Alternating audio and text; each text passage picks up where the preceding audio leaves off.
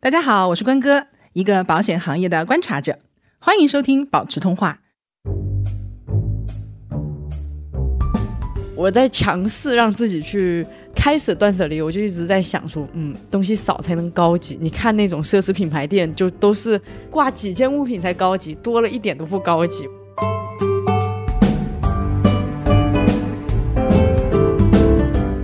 其实规划整理就是对人、空间和物品进行规划和收纳。人就是指我们想要一个，比如说以家庭为例，就是你想要一个什么样的家。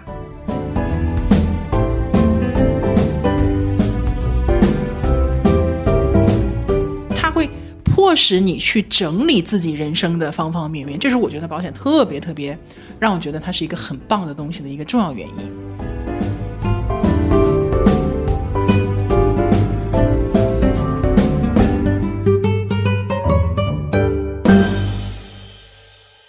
Hello，大家好，我是关哥，欢迎收听保持通话。今天我们要聊的话题是保单整理，或者说保单检视也是可以的。那今天呢，我们请到的嘉宾呢，除了我们常驻的萌萌以外，Hello，大家好，我是还有 还有我们特别熟悉的老朋友，就是来自知行小酒馆的彤彤。对，大家好，我是彤彤，我今天又来了，又来找关哥聊天了。对，我们这个串台频率一直都很高，是太合了，对吧？是我的保险知识很多都是从这里边学到的。还好还 好，有用就行。呃，我们之所以要聊保单管理的这个话题呢，其实也是因为我们去年八月份不是一起聊了惠民保嘛，记得吧？对，是的，对惠 惠民保那一期，我们后面其实就慢慢开始聊到说，就是关于对于保单的整理啊，对我财务的整理啊，就这个话题了。其实当时就有一点意犹未尽的感觉。我们跟彤彤聊天一直都意犹未尽。谢谢然后刚好谢谢彤彤，很高的评价。然后，呃，因为我一直有强调这个概念，就是我们买完保险之后，其实它只是一个开始，后面我们要做保单的整理。然后刚好彤彤自己又是一个在整理各种文件资料以及其他的事项上特别厉害的一个人，对吧？是的，嗯，就是有一点喜欢吧，就是日常喜欢搞这些小东西。对你不是还去考了那个什么，就是收纳还是？对，就是生活整理师的一个证吧，但是它其实不算一个呃严格意义上就是国家认证的一个证，只是说是对，嗯只是说呃就是专门去学了这个课。对，那也相当于在普通人当中属于一个比较专业级的一个整理者了，对吧？嗯因为是这样的，那个呃，为什么把这些话题又捡起来要讲了呢？呃，因为最近几期我看到有很多人在评论区，然后包括在公众号有私信我说：“关哥，我听了你的很多节目啊，就很有行动力，我把我的四大保障都买齐了，就很开心的来跟我讲，我就我也觉得很开心。但是最重要的问题就是买完之后真的就不要就完事儿了。对，嗯，呃，因为第一呢，首先我们讲保障是动态的啊，这句话我讲了很多次了，对吧？人生也是人生也是动态的。保障是动态变化的。那么我们随着年龄的增加，会有不同的需求，然后呢，我们的经济条件也会发生变化，同时呢，市面上的产品也会发生变化，所以一定要定期的再去看。我们可能会有新的需求出来，这个时候就会有保障的变化。第二呢，嗯，就人的忘性是很大的。对你今天买完的保险，今天投保完了，真的不用多，一个礼拜之后是什么已经忘得差不多了。是，到最后你就会变成我大概记得我每年交多少钱，但是连这个保险的名字你可能不记得了，连保额是多少你可能都不记得了，所以一定要不断的去加深我们对这个事情的一个印象和回顾。叫什么？好记性不如烂笔头儿，对吧？对，是，好，第三个重要的原因就是保险不是今年买完就完事儿的，说这一辈子不用管了，从来都不是这样子的，是每年都要干嘛呢？我们要续保，对吧？对买过的其实都知道，续保还有续费，嗯，有可能我们还加保，有可能还要在产品上做一些调整。那这些事情都是需要我们每年动态的去做，所以这些所有的事情加在一起，就需要我们去做一个保单的整理和检视。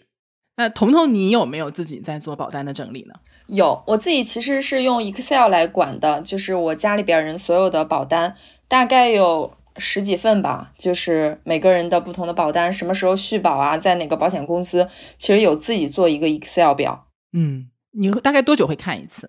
说实话啊，一年可能就看一次。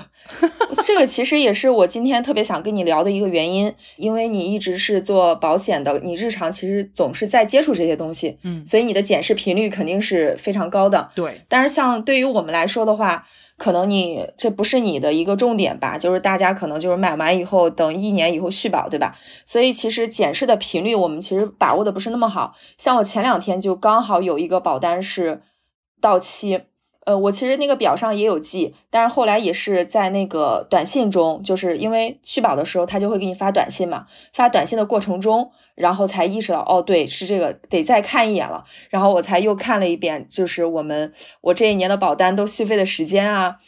这个也是我今天其实挺想问的一个问题，就是我们的这个检视的节奏应该怎么去把握一下，或者说有没有更简便的办法？呃，我其实也有把这个部分放在我今天要讲的内容当中。那我从头讲啊，因为你是已经有这个整理的动作了，你先卡在这个地方上，我还是想给大家从头讲一下，就是呃，我们如果说要做保单整理，或者说你已经有投保的动作了，不管你买的是一张保单还是十张保单，你都可以从这个事情开始做。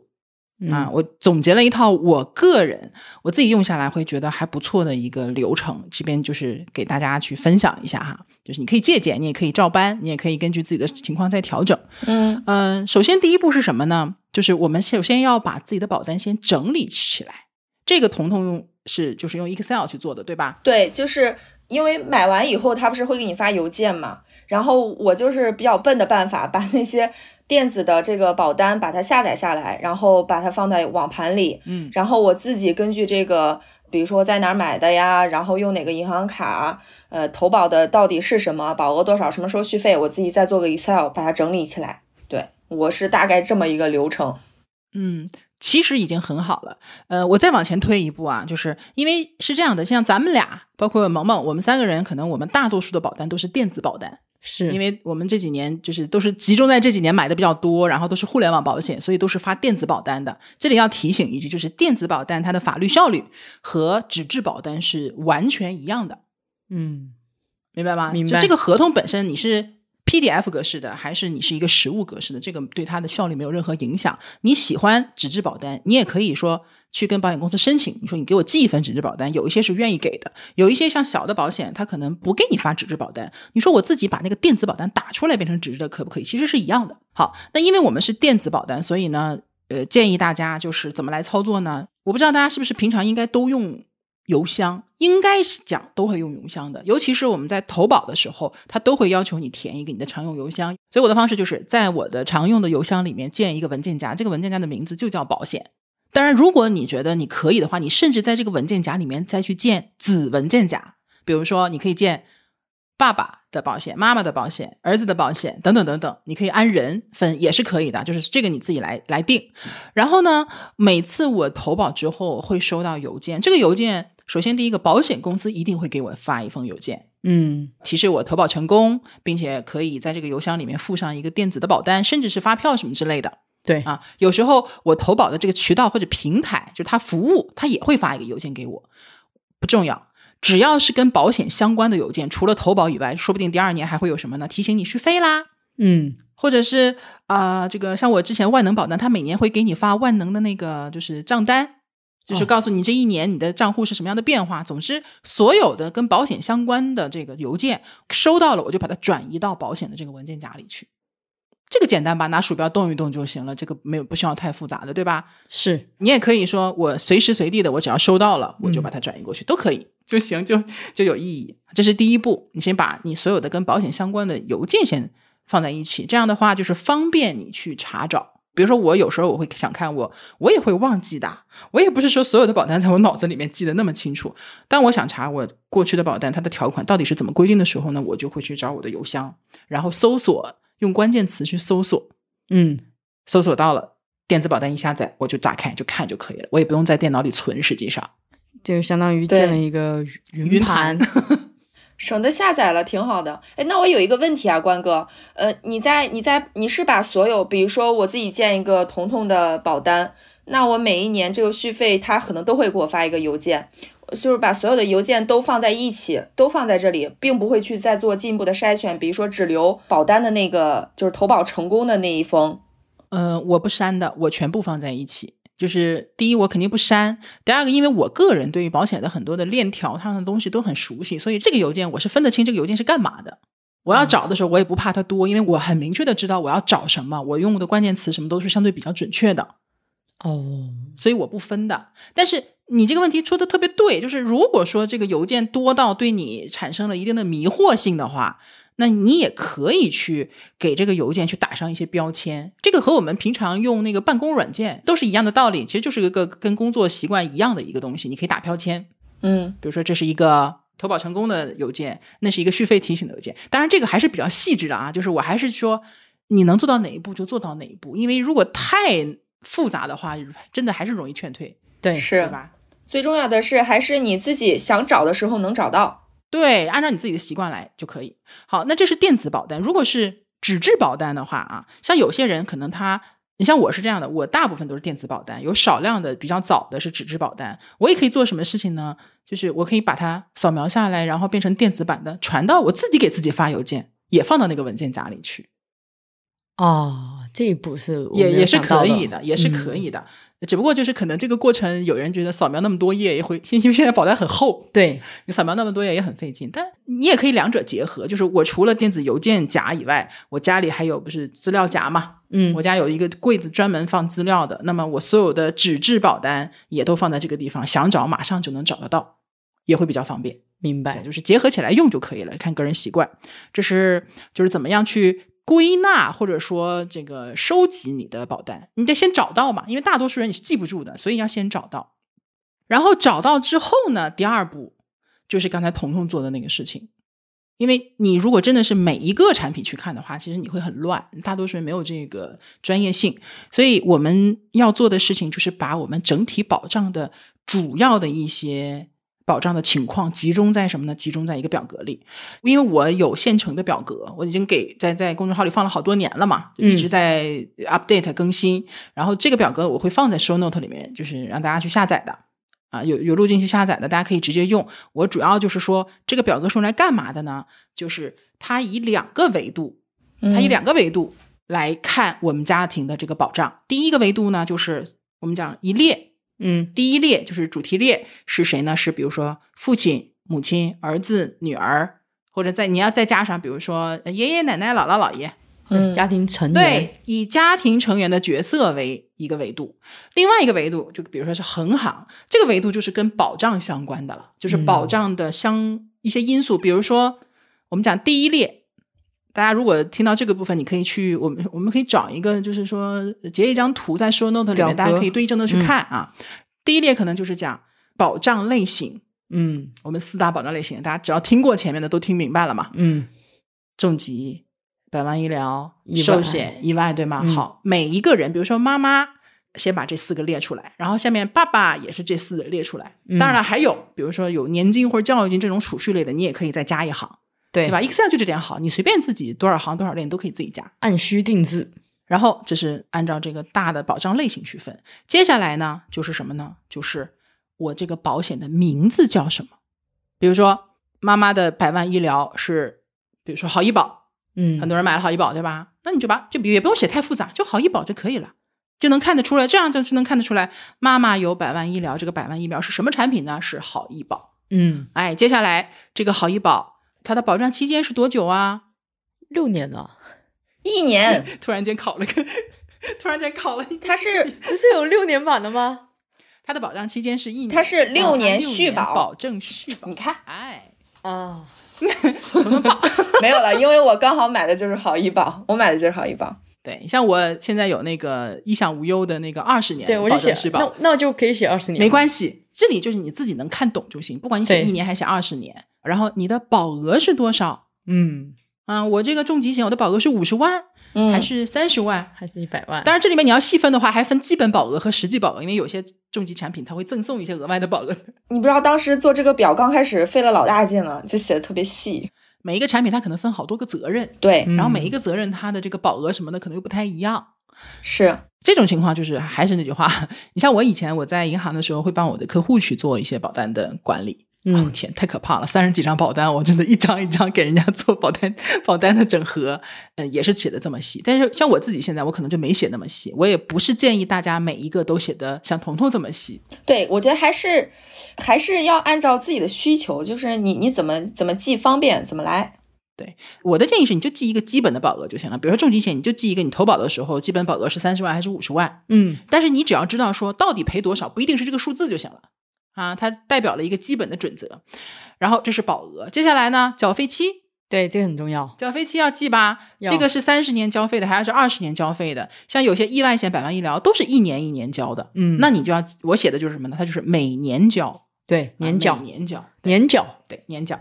最后比较重要的，我一般会把保费放到最后，嗯，因为你最容易看到的就是最左边一列和最右边一列嘛，对就，这个是比较重要的。那最右边一列就是每一个产品它的保费费，对，嗯今天要交多少钱，再右面一行。做一个整合，比如说妈妈有五张保单，每张保单可能几千几百，然后右边那一列就是合计一下妈妈名下的保单所有的保费加在一起是多少。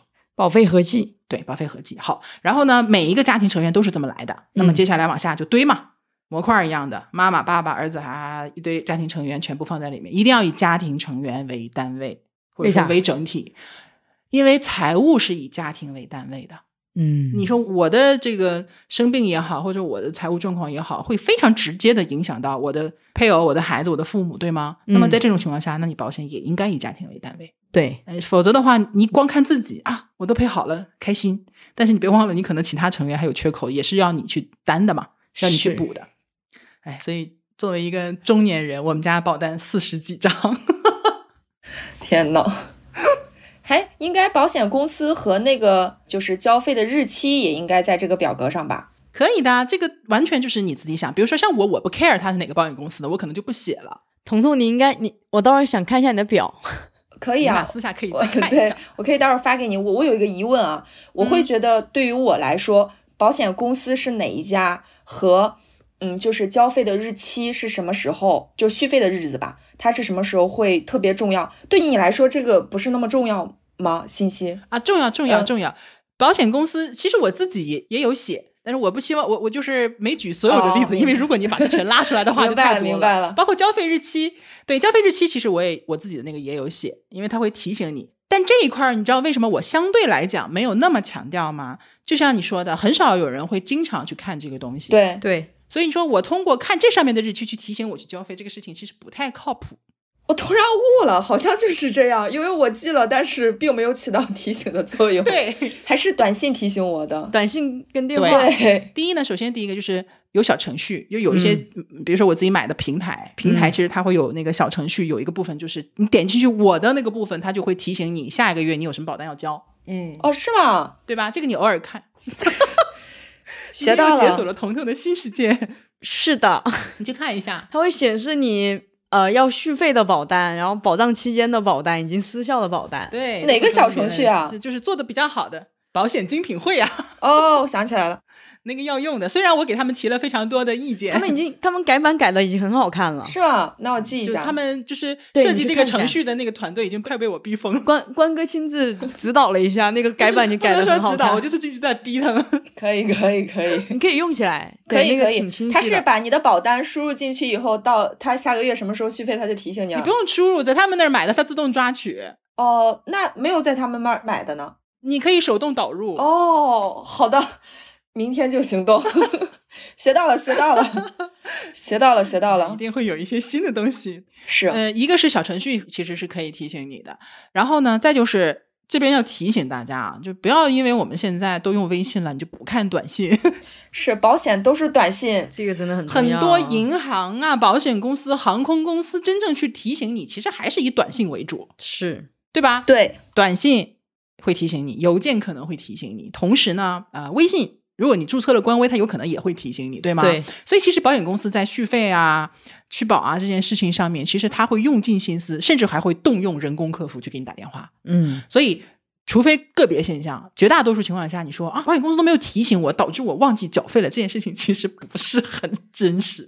对，大家一定要多看一下短信。除非是那种呃一年期不续保的，比如说有些意外险它停了，但其实一年期不续保的，他也会一直给你推，而且不是保险公司给你推，不一定是保险公司，嗯可能是一个平台，它比较靠谱，它就会给你做一个提醒。我前一段就收到了要续保的那个意外险，它下架了，然后它就平台发短信提醒我，建议你买入什么什么别的。这个建议也是我提的。哎呦，毛毛鼓掌，为这个人鼓掌，若干年前，这个女人值得鼓掌。我若干年前就说，我说就是这个东西停售了以后，嗯，你不单要提醒他就是续费，你还要提醒他，他停售了，你还有什么产品建议你是可以去替代的，对，是的，是的，很重要，很重要不。然你就有保障缺口了嘛。对所以呢，保单到底我是怎么去交？就是提醒我去交保单这件事情，是不是说靠你这张，不是完全靠你这张表格来完成的，而是靠呃短信呐、这些对方的提醒，然后你自己想着点儿嘛。嗯想着点儿吧，就是说白了，还是我越重视保险这件事情，我越把它当回事儿，你越不容易忘记。不用多，你比如说我们今天讲完保单整理，大家整理完了之后，真的下意识的有这个概念，你每次续保呀、续费呀，或者说有一些变化的时候，你都把这张表格打开，你就好好的看一下，你不用多，有个一年半年的，你那个 sense 就建立起来了。嗯，所以我们做这个 Excel 的汇总，实际上是为了检视用的。你的提醒，其实你应该是通过这种更强的、更强的这种保险公司的提醒也好，常的，对，更就是他外力的，对对对，你要是在日常的这种环境里边儿，天天手机不离手的，对吧？Excel 你也不可能在手机上看。我现在都有点儿想先去看看那个小程序了。其实我之前一直有听过，我也知道他们其实做保单的管理，但是其实当时的一个想法就是还不如自己用 Excel，所以也就没有仔细去看这个东西。就主观的一些动作肯定是非常重要的，是这个是最根本的东西。但是还是那句话，就像我们之前说年金什么的，你完全靠自己来提醒自己这件事情，终归还是受到一些束缚的。对那么有一些外界的帮助，这很好用，嗯很好用啊。这个是就是我们讲这个 Excel 表格，反正你把这张表格整理的过程。首先，第一步整理的过程，刚开始肯定很麻烦，或者你会觉得很讨厌，因为你要挨个儿去找，说我这个表格里到底填什么，你得去翻保单，你还不一定能翻得到，对吗？嗯要的就是这个过程。你这个过程就是把你自己那个保障，你买的这个产品到底是什么、干什么的、多长时间，所有的重要的一些因素再 review 一下的这个过程。彤彤有这个发言权，就是如果你前面真的做的比较细致，把它做完整了的话，你会发现后面会非常的轻松。对，后边就是让外力提醒自己就好了。每一年其实应该固定时间去检视一下。呃，我一直强调的是，一年检视至少一次，是的，跟过年一样。对，就比如说可以集中在年底来做这件事情啊，或者说你最大的一笔保险支出交费的时候，你去做这个事情也是可以的，对吧？但是实际上，从更加周全的这个角度来讲，我是建议一年一次还是少了。有几个时间节点，就是刚才彤彤的那个问题，有几个时间节点我们都是可以趁机去看一下的。什么样的节点呢？第一，续保和续费，每一张保单的续保跟续费都可以看吗？打开一看一眼嘛。嗯，我上次不是说记账也要记自己的财务状况吗？对，你可以把你的财务状况啊，你记账的那个东西和你的保单管理放在一起啊，都是 Excel 表格，做不同的 sheet 就可以啦。那你记账，你复盘的时候每个月都会复盘，你顺手看一下那个保险的那个 sheet 就刚好嘛。是，同时呢，什么时候看一眼呢？快过生日啦，嗯对嗯，这个很重要。我要体检啦。那这种时候，它都是跟保险相关的。你打开看，其实我觉得体检之前看最重要，最重要。真的。嗯，有多少我们有多少读者和听众都是体检完了发现问题？，对，然后生日看你会发现，就是你在生日前买跟生日后买，如果是买长期的这种重疾险的话，只要你年龄够年轻的话，你真的可以省出一辆车的钱，代步车啊，两三万的那种。那得买多少保险？没有那么夸张。有但是有几个时间点很重要，嗯，比如说像一些整生日，对。除了说你因为大一岁正常来讲会贵一点以外，还涉及到缴费期的问题。对，你比如说四十岁就是一个非常重要的时间点，三十九岁的时候，有些产品是这样，三十九岁还可以让你，比如说交三十年，对，缴费缴三十年，你这杠杆就很高，对吗？嗯，你一到四十岁，马上你的缴费期最长只能拉到二十年了。是，甚至有一些到三十五就开始卡了，三十五可以交三十年，三十六就只能交二十年了。你马嗯上你的每年的这个杠杆儿或者每年的这个交费就上去了啊，这是一个。另外一个重要的是什么呢？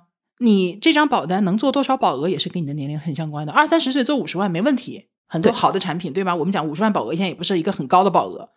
但你过了四十岁，你会发现，不好意思，我对你风险管控要加强了，你只能买四十万，或者说到了四十五岁或者五十岁，你只是买二十万、三十万。你的老年人越是想买保险，你还买不了呢。对我爸我妈名下的保险就少的可怜。对呀，就是风控嘛。对所以刚才那几个点说的，就是你可以就这个时机去看你的保单。嗯其实我真正希望的是大家没事儿就看看，但是这个有我觉得是有点太理想了。那是一定很理想的，不是可能。幻想就是叫什么？就是梦想和痴心妄想还是有一点区别。但我会觉得你刚刚讲的这些会给我一个挺好的启发是，嗯，比如说原来我其实会偏向于，比如说找个固定的时间点，比如说年底来看，嗯或者说年初来看。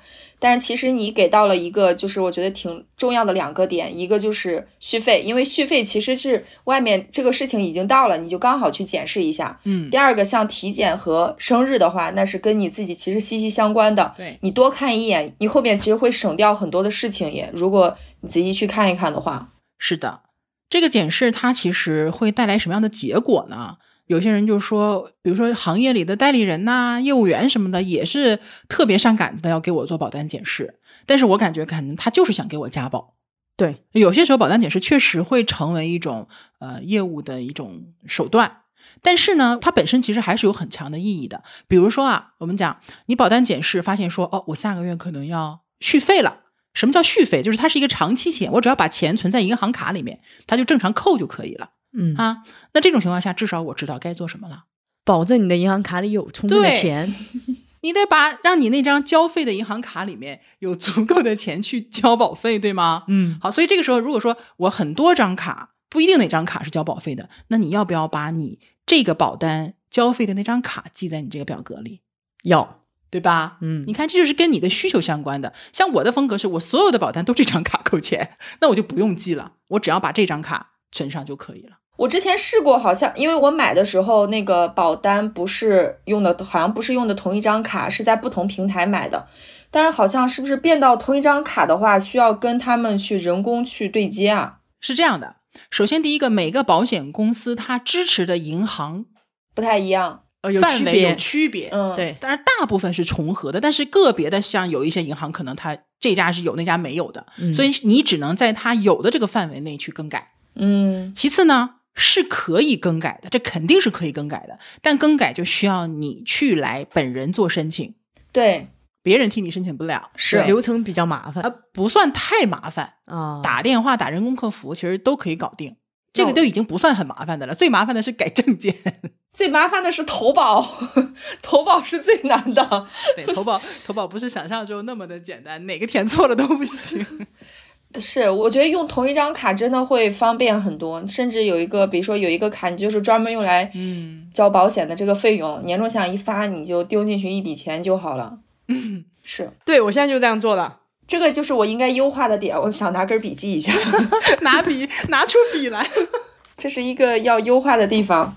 所以像我的那张银行卡，我是常年里面是有一些，嗯、叫什么，就是现金的。就这个，嗯它既不在理财里面，它也不在什么投资产品里面，它就是显在那个账户上的。对有些人来讲，这个是不能容忍的，我一定要让它产生一天收益对？一定要让它产生收益。但是我是觉得，我就是为了说，呃，因为我每个月都有好多保单要扣，嗯，那我就算我忘了，至少它有钱是可以扣的，而且那个账户还用来还我的信用卡。对，那你在显示的时候，你会一般怎么去看呢？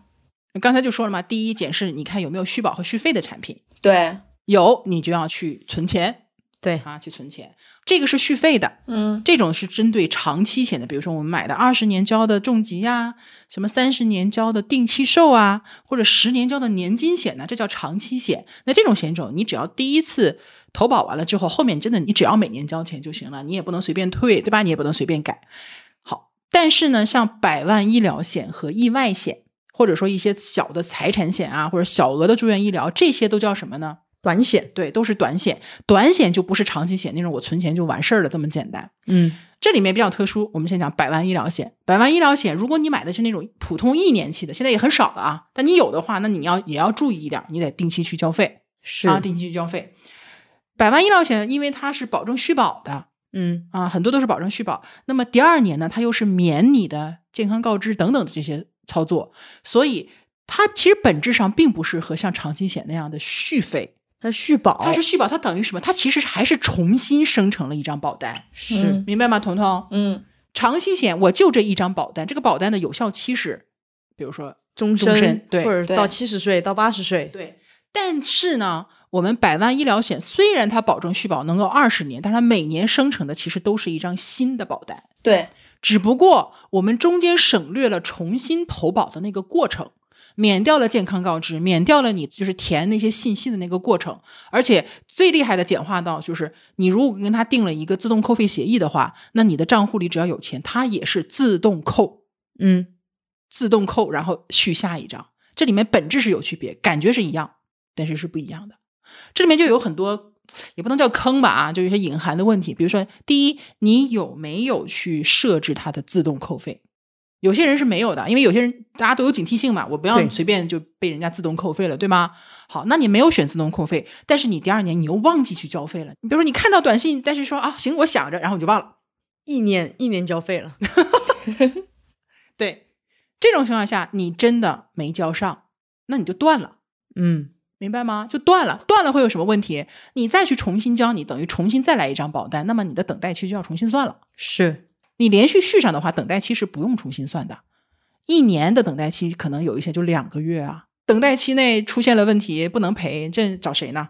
这损失大了，对吗？对，所以百万医疗险的续费一定要重视。我是建议说，你如果买的是一个，比如说五年期、六年期，甚至是二十年期保证续保的产品，你就把自动续费给勾上，勾上吧。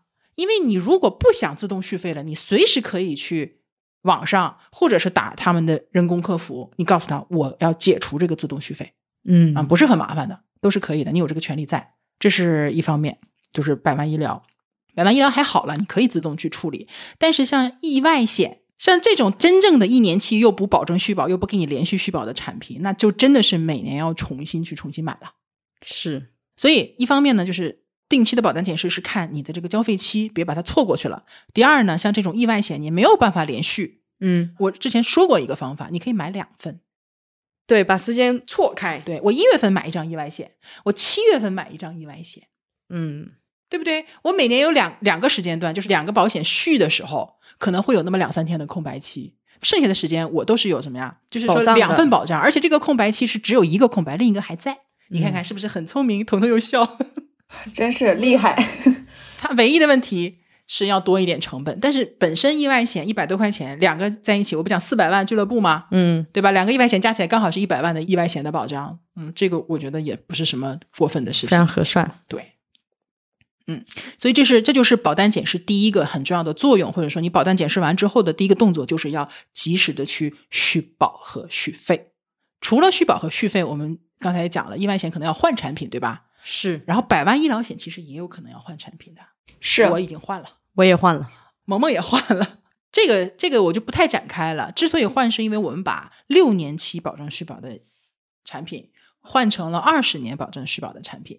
然后这个部分呢，其实还是有一些很细节的点对点放在里面，我就不展开，展开讲太多了。我把那个文章的链接，我到时候放在 show note 里面，大家自己去看，就是为什么我要换，换的时候注意了哪些，以及我们之前在讲百万医疗险和惠民保的时候有提到的，就是为什么我会有两张百万险在身上。啊，这个也是延展开去的一个内容。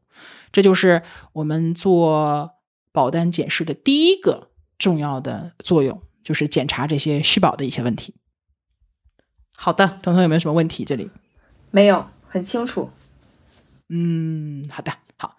然后第二个部分我们就要看什么呢？就是看我们实际上到底有多少保障。你看啊，我经历了十几年这个行业，在我刚进入这个行业的时候，我遇到的这种买重疾险的这个平均的保额，你们知道是多少吗？十万，对我跟你讲，就是八到十二万。我当时在保险公司做了一个事情，嗯就是我要去推动我们所有的业务员去做一个什么事情，就是你在卖产品的时候提高保额。因为当时主要是推万能险，万能险当时最严重的一个情况，也是我一直那个时候在改善，就是老把它当成理财在卖，就是为了把理财效果显得好一点，就把保额给压得很低。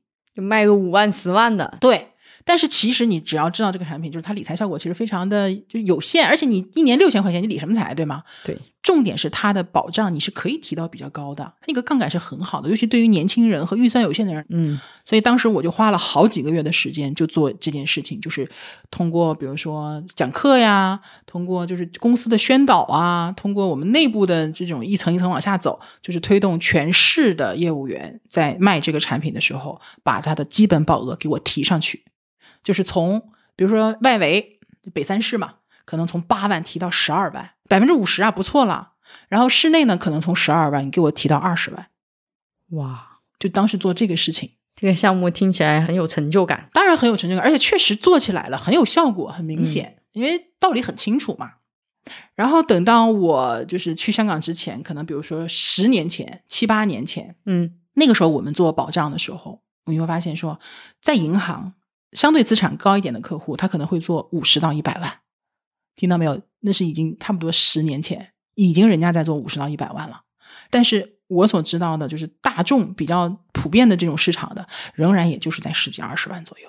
嗯，保额还是比较低。然后你看，像我们从一七年、一八年刚开始互联网保险已经开始起来的时候，我们讲三十万其实也不少了，对对？吗？彤彤，我不知道有没有印象啊？嗯刚开始可能大家就是，尤其年轻人预算有限的时候，我们就做二十万、三十万，觉得也还行。你看，这才短短的四五年功夫过去，现在五十万的保额，你也不觉得很夸张？嗯就是因为第一，我们整个的就是说通货膨胀也好，物价也好，还是说这个医疗的技术的发展也好，都会使得说你需要的这个保额其实是更多的。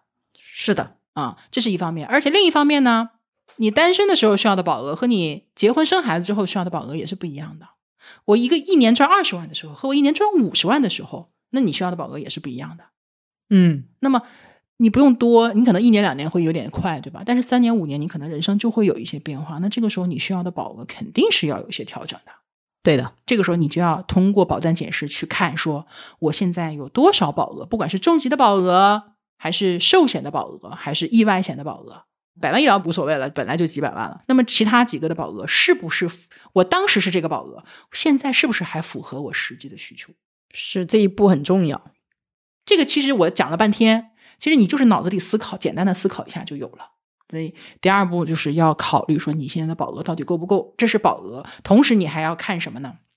你的这个保障，因为有很多人第一张保单都是什么？都是卡着预算买的，嗯没有人第一张保单我就做了一个特别完整的保障，尤其嗯比如说重疾险，我要么就是在保障时间上做了一个取舍，终身和七十岁的，要么就是在保障次数上，我多次是挺好，但是我好像觉得有点贵，我还是先买个单次吧。是，甚至说像以前很多产品只有重症和轻症，那这些年慢慢的开始了有中症了。然后呢，有二次癌症啊，二次心血管，你懂吗？就是保它的这种附加责任，它的保障可以做到的这种范围和深度都越来越强了。那我要不要去提高这个部分的一些保障？要的。你想，你就可以去做，去对过去的保单的一些没有达到的这个部分做一些补充。就思考你人生在这几年里的变化，然后根据这个变化再去重新的去调整你的保额。对，也不是说非要说把保额做到多高，不是说我每次检视我都要去加保。当然，检视的结果一般来说加保很正常。我我家也是从慢慢的从几张十几张保单慢慢加到四十几张的，它是有意义的。彤彤检视的时候有加保单吗？我其实今年我在检视的时候，我会发现我重疾应该补一个，百万医疗险其实还可以再升级一下，因为当时考虑预算呀各方面的，所以当时买其实，呃，其实其实那会儿也不算对保险多信任了，说白了啊，有一点。就你的心理预期其实并没有给他很高的一个账户。对，就是随着你这个年龄啊、人生阶段的不同，就会觉得这个东西保障还可以做得更细致一些。其实它是这样的，那个心态我特别能理解啊。就是比如说，以我个人的经济状况，其实打比方，我一年能拿出一万块钱来买保险，就是纯粹从预算和你的经济状况来讲，其实是没有问题的。但是呢，很多人他其实他的心理账户并不是一万块钱，因为他不了解。就像彤彤说，我并不是很信任，我也不是很了解，但我又觉得他应该有，那我可能我的心理账户就会放在五千这个位置上。嗯，就这个需要大家的一个过程，所以说你第一张保单买完之后，你其实会加深你对你的一些感受啊、你的理解啊等等等等，慢慢的，其实你的心理账户会越抬越高的。是，嗯嗯，下一个检视呢，其实就是一些比较细节的东西。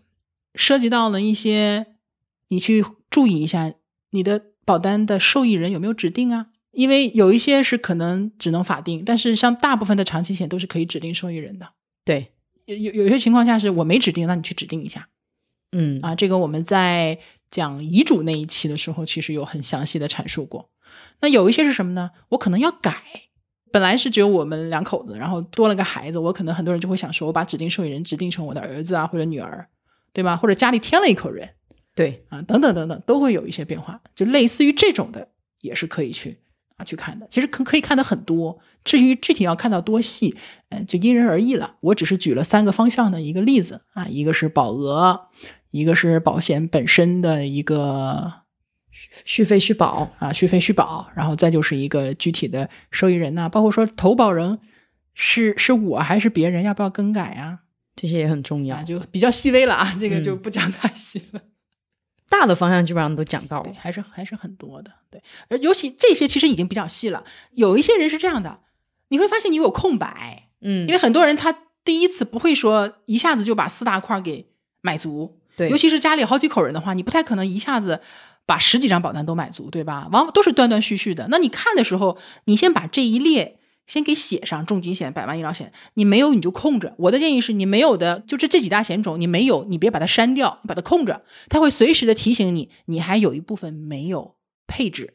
嗯对吧？即便是像什么呢？储蓄险，比如说像我的这个，我们家配置保险的顺序是什么呢？先买保障类的，对吧？四大部分，接下来我会做什么呢？我做的是把我们女儿的教育金给买了，慢慢的从她出生，然后到应该是到去年还是前年，我把它教育金基本上攒差不多了。就是该交的也交完了，这个过程结束之后，我现在已经进入到开始去储备我和我老公的养老金的这个阶段了。哦，那但是在这个过程当中，就是我家里那个保单管理的那个表格，那个空的地方一直是空在那里的，就是我随时要告诉自己，我未来是要去买这个教育金，或者我未来是要去买这个年金的，只不过现在我可能还没有那个能力，或者还没到那个时候。但是这个事情就会像潜意识一样，在我的脑海里面一直存在着，它就等于指引我未来的一个行动方向。嗯，其实也是你是分步骤去慢慢完善。对，就是分步骤来的。所以这个表格看着就是一个呃整合，但它实际上隐含了未来可能会发生的一些变化，是，明白。算是比较粗略的一个我们做保单管理和保单检视的一个过程和内容。嗯，我整理了一个手册吧。我们之前有个表格，后来把它升级了，升级成了一个手册。这个手册里面呢，嗯、就会有一个表格，这个表格已经很详细了，大家可以在这个表格里面去填入你自己家的一些保障的情况。当然，我里面已经有一些例子了，你可以把它删掉啊，删掉以后自己填，自己根据你的情况去呃加减。然后我自己的那个保单整理的表格，我其实有好几个 sheet。第一个 sheet 是这个保单的管理、保单的整合，后面的 sheet 是有一些，比如说，呃，我可能不是在邮件里面能那么快的找到的，我随手可能截了一些图、一些细节，我会放在后面的 sheet 里面，这样我就找起来会更方便一点。就你都可以把它放在里面。我给大家准备那个表格，后面还有一个 sheet 是各大常见的保险公司的呃官网和它的客服电话。哦，这个很实用。对你不用上网去查，你就在里面直接找就可以了。如果说你买的保险公司我这里面没有，你随自己随手把它加上也是 OK 的啊，特这实用对，对，这里其实还可以补充一下，因为有些人可能买完以后很长时间，比如说没管这个邮箱，你可能找不着了。其实你大概记得自己的那个，就是你知道自己是在哪儿买的，然后你去找那个平台的客服，其实也能找回来。对，总归是能有办法找回来的。就是什么你都不记得了，你就找卖给你保险的那个人也可以的，他是有责任去做这个事情的，没问题的啊。然后有保险公司，同时呢，因为客服电话实际上也是理赔电话，是，对你理赔，你就可以打直接打客服电话报案也是可以的啊。然后呃，当然其实我也夹带私货了。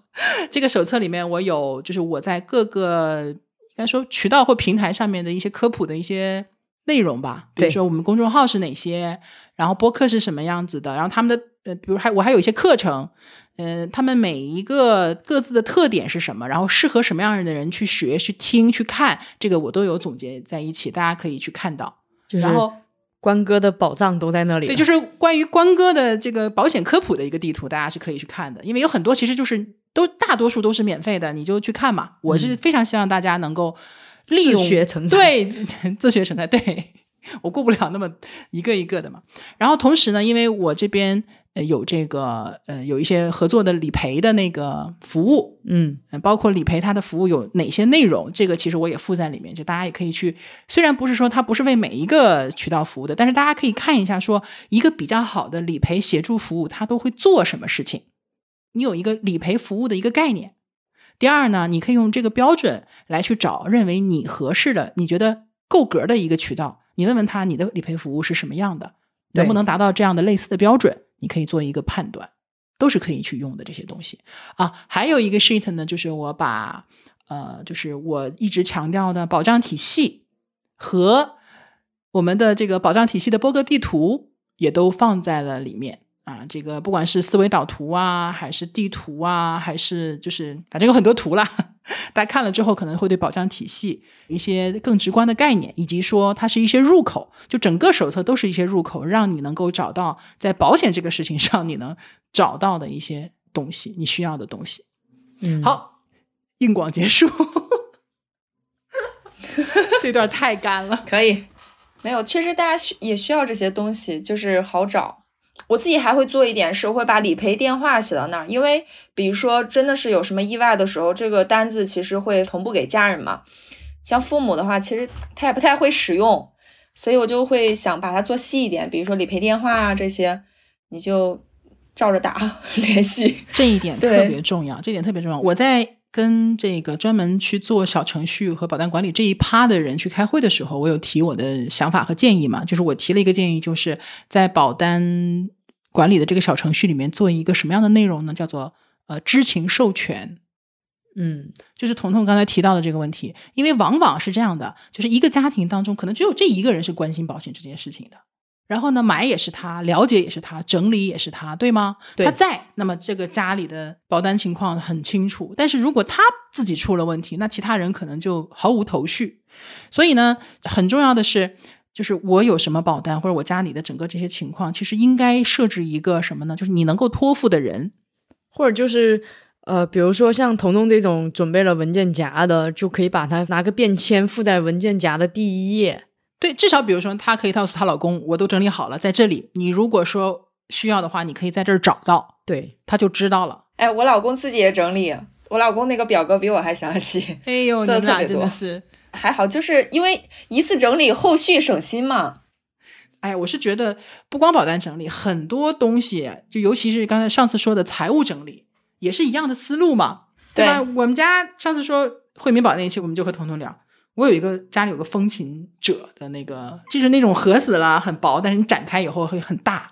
然后我们家所有的房产证，然后那个合同，然后这个比如说有一些纸质的保单，还有我们家孩子出生证啊，我们家所有的护照啊、港澳通行证，总之就是所有的文件类资料这种东西全部扔在里面，然后每一个夹子的那个外面会有一个小标签贴，贴上这个是什么东西的，然后一找就找到了，特别方便。我家也有一个类似的，是一个大黑盒子，三层，嗯，就是每个人的证件，我的证件，我老公的证件，我家猫的证件，每个人一个格子，就是有那个疫苗本儿，然后啊就是疫苗本儿的那些，然后就放在一起，嗯，然后就是我会专门把体检类的单独放，就是体检类的是一个风琴包，就是里边有不同的隔层。嗯，我会写上，比如说历年的体检，然后因为现在体检其实它已经是不是电子版嘛，我会把它打印下来，然后哇，就放到那里。就是你，比如说你哪天去医院或者什么，你要查什么，你自己比较清楚。你带着这个体检，你自己再翻一翻，你就知道哦，当时查的这一点是什么什么问题。我是觉得还比较方便了。这样的话，你体检整个就很清楚。然后再把那些重要的东西，比如说合同啊，或者一些没没房没车也没这些本儿，就是合同啊那些东西，然后就放在 放在这里，就是我会觉得确实就很方便。对呀、就彤彤，你还有什么整理的一些经验吗？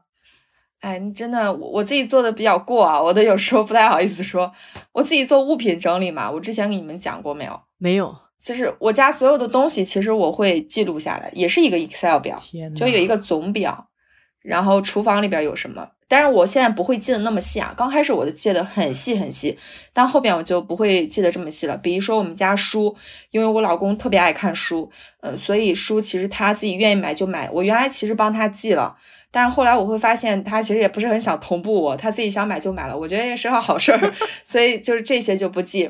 但是我会规定，比如说我们这个书柜就这么多，你就买够，不要买超就行。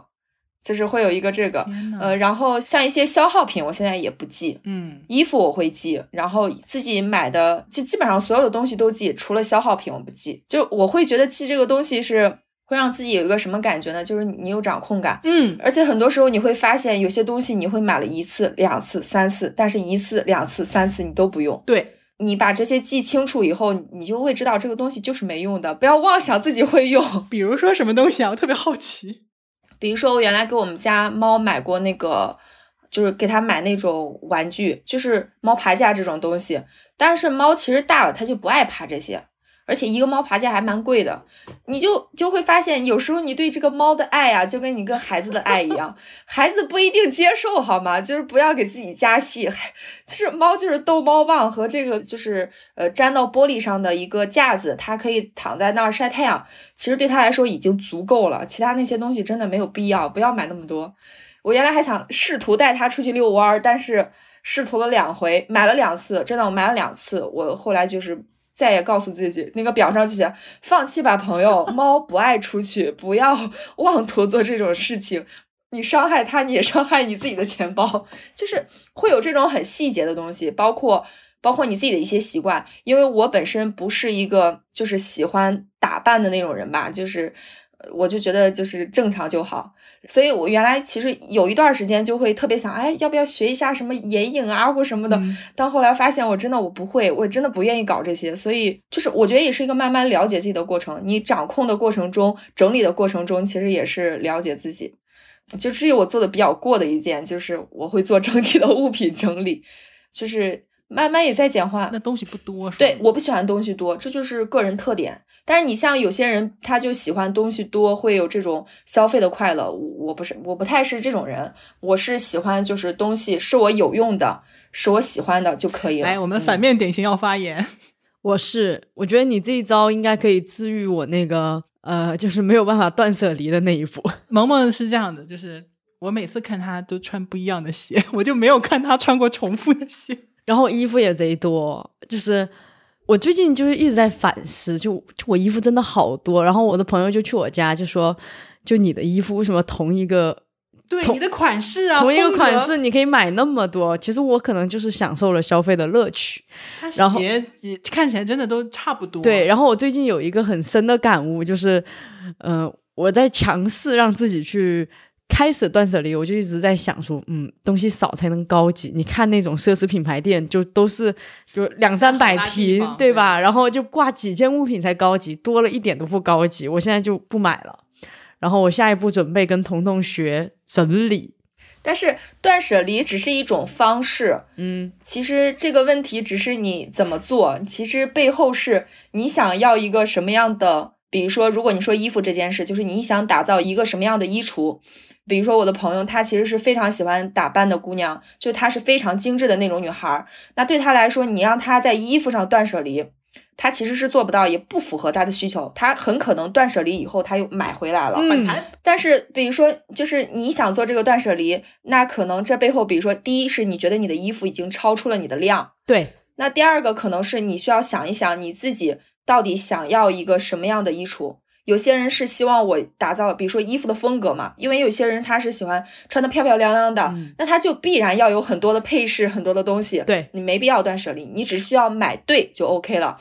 那是比如说像我就是这种穿的舒服就可以，所以我就不会再去买那些，因为我的工作也没有那种就是需要你要穿的特别，比如说高跟鞋，我就不会真的我再也不会想买高跟鞋这种东西了。我有一双应急就可以了。在一些，比如说见长辈或者有一些真的还比较重要的场合，有一双就可以了。你运动鞋就 OK。你要先想一想你自己想要一个什么样的衣服，什么样的衣橱，然后你再根据你衣橱的一个空间再去决定你哪些衣服应该留下，哪些衣服应该不留下。它是一个比较复杂的事情。它还是就是以人为本，从人的需求出发。对，就是我学的那个课，他其实也有讲这个。他就说，其实规划整理就是对人、空间和物品进行规划和收纳和整理。就是人，就是指我们想要一个，比如说以家庭为例，就是你想要一个什么样的家。有些人喜欢美观一点的家，如果你希望就是所到之处都没有什么东西，那你首先你的物品就肯定是不能多的，这就是一个要求。但是有些人喜欢那种热气腾腾的家，就是一进来特别有那种氛围，比如说摆出来孩子的自己做的一些手工啊，摆出一孩子的画或什么都可以。就是每个人的需求不一样，你也决定了你想要什么样的一个一个情况。对，就是彤彤这一段呢，其实我想起了一一个。我之前提到过的有一个心理学教授叫 Jordan Peterson，是那个加拿大的心理学教授。嗯，他有个昵称叫龙虾教授。嗯，我推荐的书单里面有一本叫《人生十二法则》，就是这个心理学教授写的。呃，他其实有一句名言啊，就是大概的意思啊，就是如果你想过好你的人生，先从整理你的房间开始。就他的意思就是说，你的外在的环境实际上就是你的人生的一个意向的一个投射。大概是这样的一个意思，那我人生可拥有太多东西啊！我是觉得蛮有道理的，因为呃，刚才不管是我们讲这个保单整理，还是彤彤刚才说的整理衣服呀、房间啊什么的，我是我是隐隐的觉得这中间都是通的。你比如说刚才彤彤讲到了，我觉得我 get 到了一个点，就是你要买什么东西，你怎么样去规划你的房间，其实都是从你的个人需求出发的，这非常人文主义的一个思维方式。是的，对吗？保险也是这样的。对保险，我们一直讲叫从需求出发，就每个人的需求是不一样，每个人情况是不一样的，所以我们要个性化的去看你的保单是需要什么东西的。然后呢，你看我们讲保单整理这个过程，它实际上你看下来就是我们在做一个 Excel 表格，但是实际上它里面你看它会迫使你去，首先你做保单整理，实际上你前面一步其实你应该有什么呢？你买保险之前就应该有财务整理这一部分。你只有了解了自己的财务状况、健康状况，对，另外一个就是健康状况，就你财务状况，你才知道我有多少钱是可以买保险的，我可以放多少的预算在上面，以及说我买保险是为了什么，我的财务状况需要我和保险怎么样去匹配和去这个互相配合，嗯，同时呢，健康状况，因为你不是谁买都行的嘛，有多少啊，我们的。读者也好，还是我们的朋友也好，正是因为要买保险，才会说想起来去医院做一个体检或者做一个鉴定，结果发现他可能出了一些问题。没错，保险虽然没买成，但是至少说早发现早治疗了，对吗？是，也有很多人。在没有买保险之前，都觉得自己挺健康的。结果因为要买保险了，一翻他的体检报告，一翻他的住院报告，我的天呐，原来我还有这个那个这么多的一个问题。他会迫使你去整理自己人生的方方面面，这是我觉得保险特别特别让我觉得它是一个很棒的东西的一个重要原因。然后包括整理的这个过程，你看也是和人生。相关对，都是相关的。这个整理过程，我们觉得我们刚才讲的和我们上一期聊的攒钱那个其实又有相关性了，对吗？是，就是我要一定要通过我亲手去做、去整理这件事情，来了解我自身这个事情的一些习性啊、特点呐、习惯呐，我的风格是什么，嗯，对吧？你刚才彤彤讲的那个讲的那个例子嘛，说他可能不需要化妆，也不喜欢化妆，但偶尔会有一点迸发一点热情，说我要买个什么 眼影回来画一画，对吗？我也有这种情况啊。可能我突然间这两天，不管是因为看了什么，或者说接触到了什么渠道，我就特别想做一件以前我没有尝试过的事情。嗯，但发现钱花了，发现哎，热情也消退了。就比如说前一段时间这个冬奥会，冬奥会有多少人去滑雪了，对吗？你我之前有个同事也是滑雪，你想东北嘛，我虽然不会滑，但是也跟着去滑过。嗯，会不会滑不好讲，先把所有装备给买齐了，什么护目镜 什么。一套滑雪服很贵的，但一年可能你撑死了用个一两次，或者是根本就用不上。有多少人那个东西就束之高阁了？对对吗？就是要了解自己真正的喜好在哪里。这个过程真的是体现在方方面面。所以我觉得我也是从因为什么呢？因为做保险这个事情要整理呀，从它引申到我的财务整理，引申到我的健康管理，引申到我平常日常，比如说我现在。别看我岁数大了啊，我也在努力的去尝试一些会让我人生变好的一些东西。比如说，呃，我这段时间我可能想稍微控制一下我的这个饮食的一个状况。就我跟我的教练有沟通，我说最近想吃的干净一点，嗯因为我平常我也不会记录我自己吃什么东西。哎，我最近在记记的时候，你就会发现说，以前就是那种没有概念，我想吃我就吃了，或者说我我这人不节食的，我节不了食。但是我这两天在记了之后呢，就会有一种直观的感觉，就是啊，我已经吃了这些了，我就会琢磨。因为我会复盘，比如说我的复盘，我昨天我觉得我吃的有点盐过多、油过多，那我今天就会下意识的说，那好，那不要再吃盐过多或者油过多的东西了。但它随时会提醒你，你你过去所有的东西，你现有的东西会提醒你下一步你现在要做什么，就这个感觉特别明显，你知道吗？和记账是一样一样的。是你说这些让也让我想到，就是我在学整理课的时候，其实它有一个整理的金字塔，最上面呢其实就是清扫收拾，就是比如说你家里有杂物，把表面的灰尘啊这些清理。那你再往下呢，其实它背后是收纳和整理，你的物品要放在哪个位置，怎样去收纳会更方便收拾，你东西应该怎么分类才能够更方便的去收纳，它其实已经到一些。就是更深层次的内容了。然后你再往上，其实就是你对自己生活和规划整理。比如说，你是一个什么样的人，你想打造一个什么样的家，你想拥有什么样的物品和空间，什么样的物品、什么样的空间是让你自己舒服的。它其实最后就是像关哥说的，它也是回归到人你自己的需求，你自己想要过一个怎么样的生活。所以其实有时候我们在某一个环节，比如说你经常总是收拾家里边，那其实你就可以往下一个层去找原因。你经常收拾的原因，可能不是你不够勤快，可能是因为你本身的收纳设置的不合理。你可能没有根据你的动线，没有根据你家人的一些情况去安排这个位置，甚至有可能有些物品它在这个家它根本就没有一个固定的位置，才会导致你一次又一次的去收拾。就是它也是这样的一个逻辑，就是往下找原因。明白，就人生随时随地在各个方面都是可以不断的进行优化的，一点点都可以。对，感觉这是万法皆通啊。对，这也是我挺喜欢整理的一个原因，就是我会觉得整理的过程其实让人也会很舒服，然后你会其实更明白自己到底想要一些什么。就是我也是在整理的过程中，我就会发现有些东西我其实我就不是那种留存到的那种人，就是喜欢东西很多的人。但是我也不是，我以前以为我希望自己拥有一个非常干净的、空无一物的家，但后来我自己在梳理的过程中，我会发现我也不是这样的，我也不是说要过多么极简的生活，但是我希望所有的东西其实就是我实用的，是我喜欢的，就是这样的一种舒服的状态，是我自己比较理想的。嗯，我是觉得我我也会引证一些整理的过程，就是因为我觉得我有在掌控我自己的人生。嗯，这个点可能很大，也可能很小，但是我喜欢那种我自己掌控的状态，而不是说我像我小时候一要找什么东西就是妈 就是现在我不能忍受说我所有的事情要等别人来替我做决定或者来替我掌控，我更喜欢说我自己来做决定，自己来掌控。对，而且有什么变化的时候，我是可以应对的。那么前提条件就是我首先要知道、要了解、要熟悉。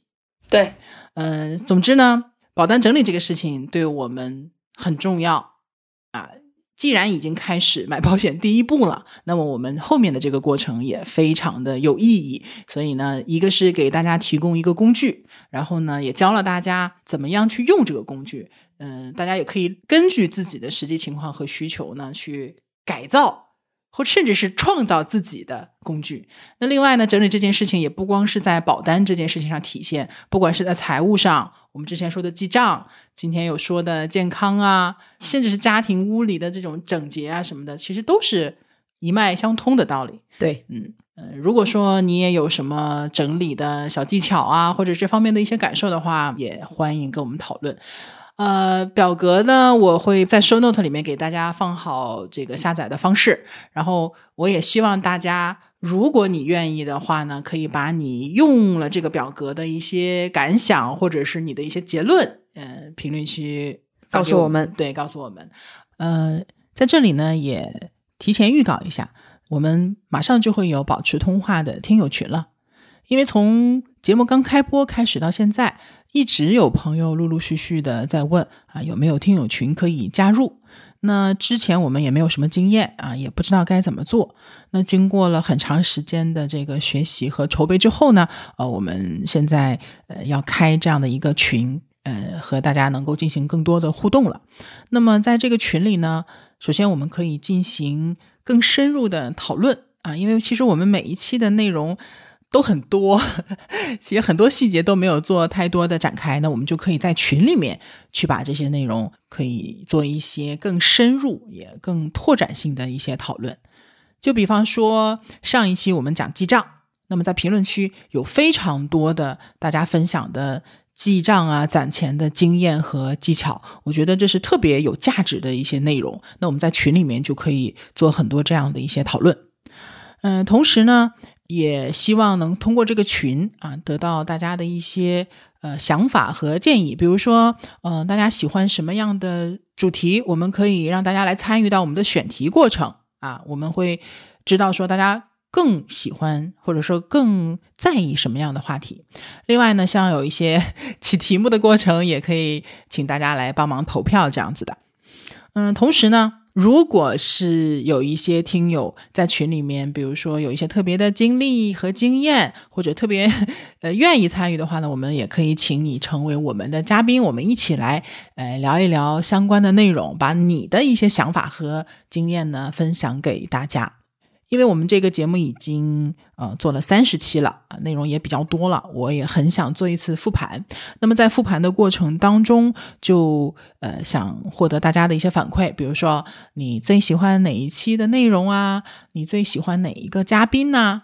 包括说一些我们哪里做的不够好的意见和建议，都是希望得到大家的一些呃反馈的。那么这个过程，我们也可以在群里面做一些调查呀、投票呀。当然，所有的活动我们都会给大家准备一些周边的福利，也包括一些不管是财务还是生活上的一些好的习惯，我们也可以同时去呃一起来做。总之，我的想法是很多的。这个群里的活动或者说群里的内容，其实是可以非常充实的啊，也非常的正向的。那么这个群正式上线呢，大概是在清明节假期之后。啊，到时候呢，我们会在这个小宇宙的公告栏里面，包括可能会在呃节目后面，我们去讲一下这个呃什么时候上线，呃上线呃这个我们加群的方式是什么，还有一些规则等等。啊，当然了，因为我们第一次。